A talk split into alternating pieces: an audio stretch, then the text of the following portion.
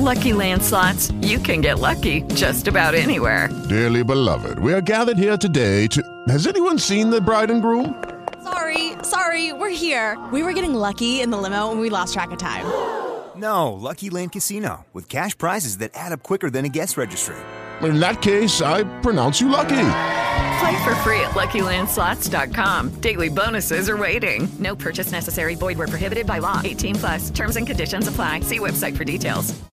Lucky Land Casino asking people, "What's the weirdest place you've gotten lucky?" Lucky? In line at the deli, I guess. Aha, in my dentist's office.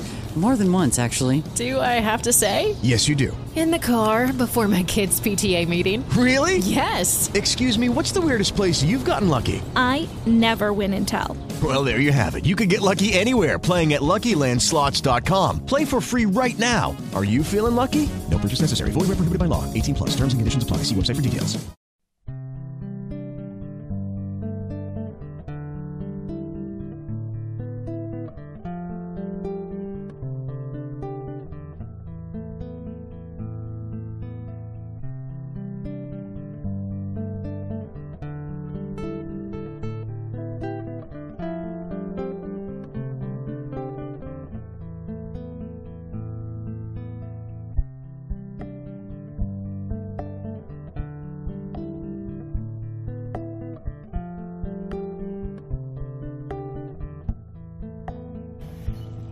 Like to start off by introducing the Justice for Julie team members.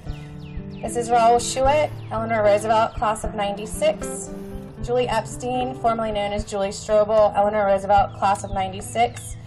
Christy Nolan, formerly known as Christy Fagnani, Eleanor Roosevelt, class of 97. Dan Casey Jr., uh, Parkdale High School, class of 96. And myself, Tracy Still, Eleanor Roosevelt, class of 97.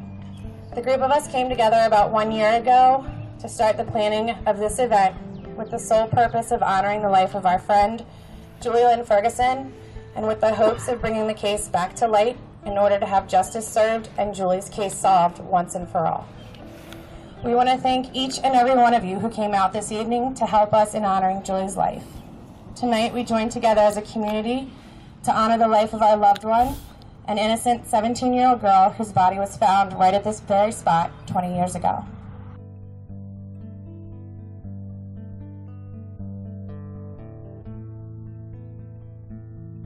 I graduated from a high school in Prince George's County, Maryland.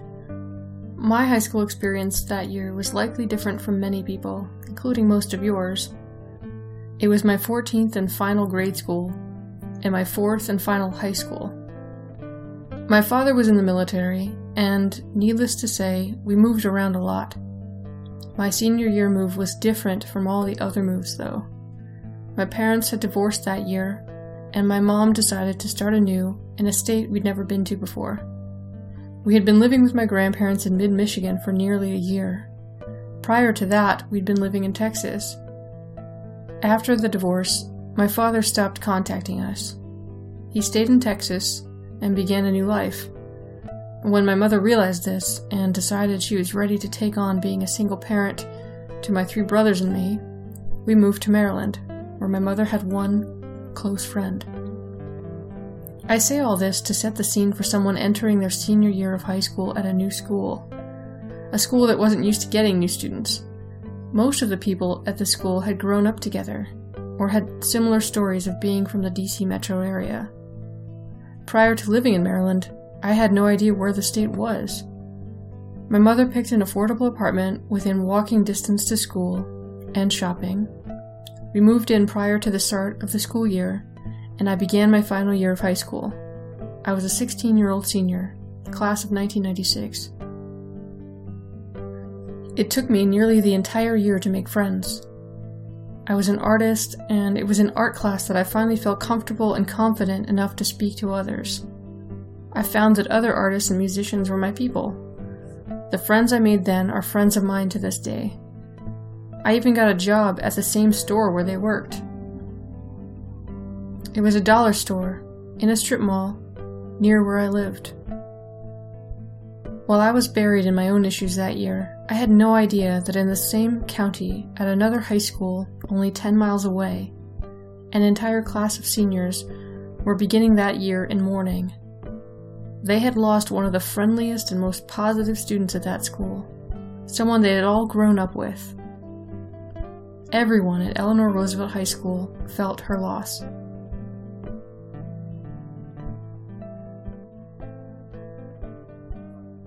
Welcome to Unsolved Podcast. I'm your host, Heidi Galore.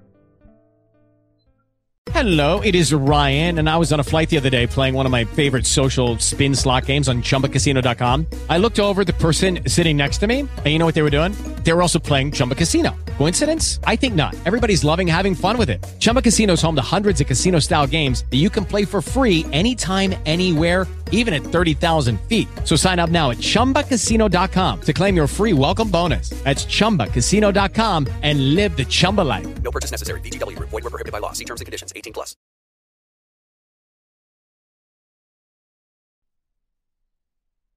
On March 20th, 1995, Julie Ferguson got off of work around 9:30 p.m. at the Linens and Things at the Greenway Shopping Center in the 7500 block of Greenbelt Road in Greenbelt, Maryland.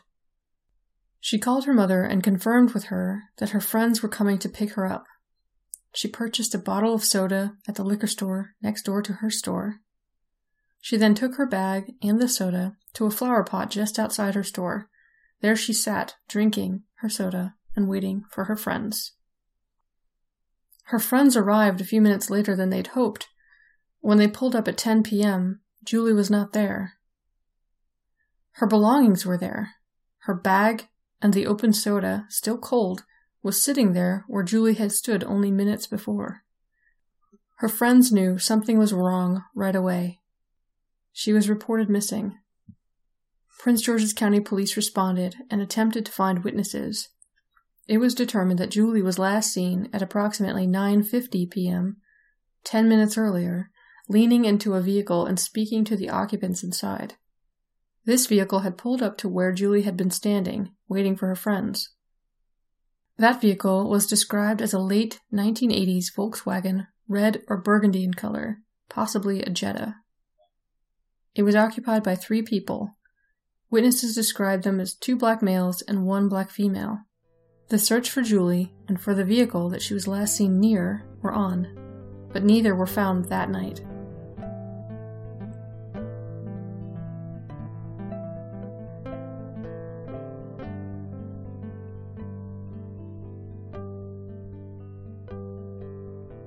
At 5:15 a.m. the following day, two men were walking to work along a path near an area known as Daisy Field in the 12,500 block of Daisy Lane. There they found the body of Julie Lynn Ferguson. This area is in Glenn Dale, Maryland, within Prince George's County, and is approximately three miles away from Julie Ferguson's workplace. Police responded and the crime scene was established. Detectives canvassed the neighborhood for any witnesses. Multiple people stated that they had seen a vehicle similarly described as a red or burgundy Volkswagen in the early morning hours in that area near where her body was found. One witness in particular stated that she drove past that area along Daisy Lane in the early morning hours and saw a vehicle stopped along the side of the road. The witness remembered that the vehicle's headlights were on and it was facing the direction of Greenbelt Road. No occupants were visible to the witness at the time. Upon returning to the area a short time later, the witness stated that the vehicle was no longer there. The only other clue found was Julie's ID. It was found on a median strip along Greenbelt Road near the intersection with Lanham Severn Road. This location is about halfway between Julie's workplace and where her body was found. Some of her personal effects are still missing, but none of these items are of significant value, so robbery did not appear to be a motive in this crime. An autopsy revealed that although her throat was cut, her cause of death was determined to be strangulation. The medical examiner also found that Julie had significant bruises on her hands, apparently caused while she was attempting to defend herself. No signs of sexual assault were found. It appeared as though the motive for her murder was either random violence or possibly someone she knew, was extremely angry at her. But if you asked every person who knew Julie, or knew of her, not a single bad thing was spoken about her. She was described as being a loyal and loving friend. She was one of the few kids at the time who had her own phone line and would spend hours talking on the phone to her closest friends. Her friends also described a funny moment when Julie once walked to school with plastic bags covering her white Reebok Classic sneakers to keep them from getting dirty. The morning that her body was found, some of her friends found out about her murder on the morning news as they were getting ready for school. The rest found out during the school's morning announcements. The school principal thought it was best to let the staff and students know all at once that morning. She ended the announcement with a moment of silence for Julie. The loss of Julie had so much of an impact on her classmates and her school that they planned a vigil for her that year. When her class graduated, the principal issued Julie a diploma from the state of Maryland as well, posthumously. By August of that year, police reported that after conducting upwards of 100 interviews and reviewing over 300 leads, they had no viable suspects. The best information they had was a general description of a vehicle and its occupants. Julie's classmates would have to start the new school year without answers and with a huge empty space in their classes.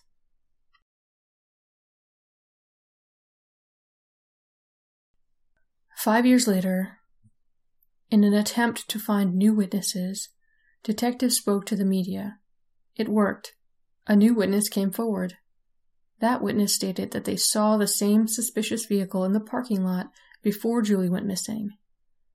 The witness described two of the occupants exiting the vehicle and entering the nearby liquor store before it closed for the evening. The witness was able to provide a more detailed description of the vehicle's occupants. The black female was further described as being in her late teens or early twenties, five foot nine, 140 pounds, short hair, and last seen wearing a dark, thigh length coat, jeans, and white sneakers. The other subject, who had left the vehicle, was described as a black male, same age range as the female, same height, small build, clean shaven face, neat haircut, and last seen wearing a multicolored silk shirt. The witness could not provide any further description of the third subject, as he never exited the vehicle. Also in 2000, police released the information that they had recovered physical evidence, possibly DNA, from Julie's belongings back in 1995.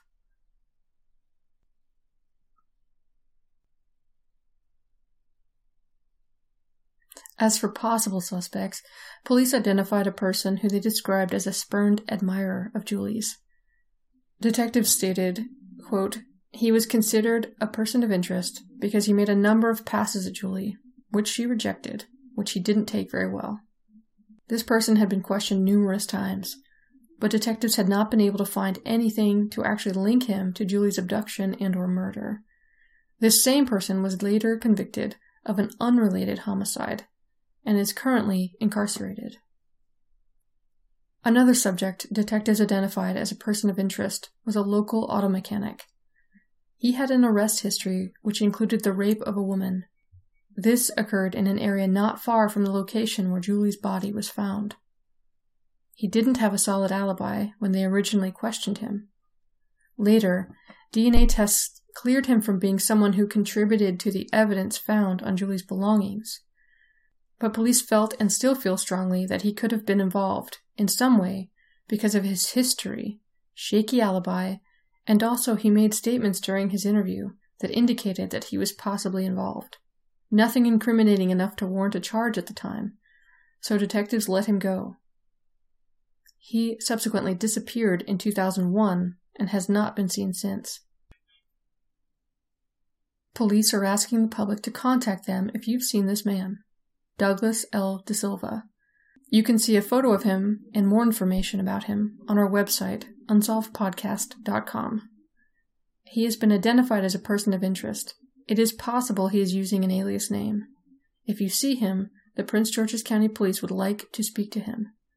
You can call them at 301 772 4925. You can also call to submit your tip to them anonymously at 1 866 411 TIPS or 8477. Tips can also be submitted online, and we'll have that link on our website. You can also call this same number to leave a tip regarding any information that you might have that could help police solve Julie's murder. There is a reward for up to $25,000 for information leading to the arrest and conviction of Julie's killer.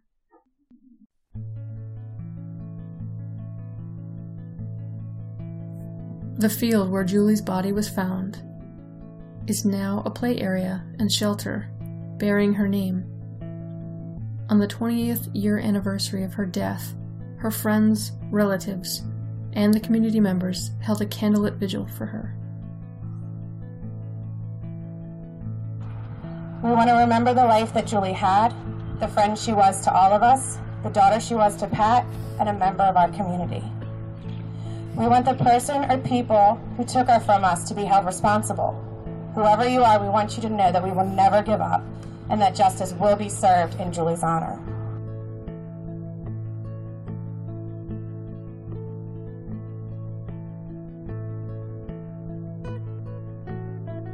That's it for this episode. You can find all the information about this case on our website at unsolvedpodcast.com. If you'd like to contact the show, you can do so through social media. We're on Instagram, Facebook, and Twitter at Unsolved Podcast. If you'd like to support the show, the best way possible right now is to spread the word. So tell your friends and download all episodes previously. It's not that hard, there aren't that many. Um, so tell your friends and also subscribe. That really helps out the show. We're available through Apple Podcasts and all your favorite podcast apps. If you like the show, please consider giving us a five star rating on Apple Podcasts. That really does help people find the show, and it also helps me want to continue despite having a near one year old at home who takes up a lot of my time. I thank you all for listening, and I will see you next episode.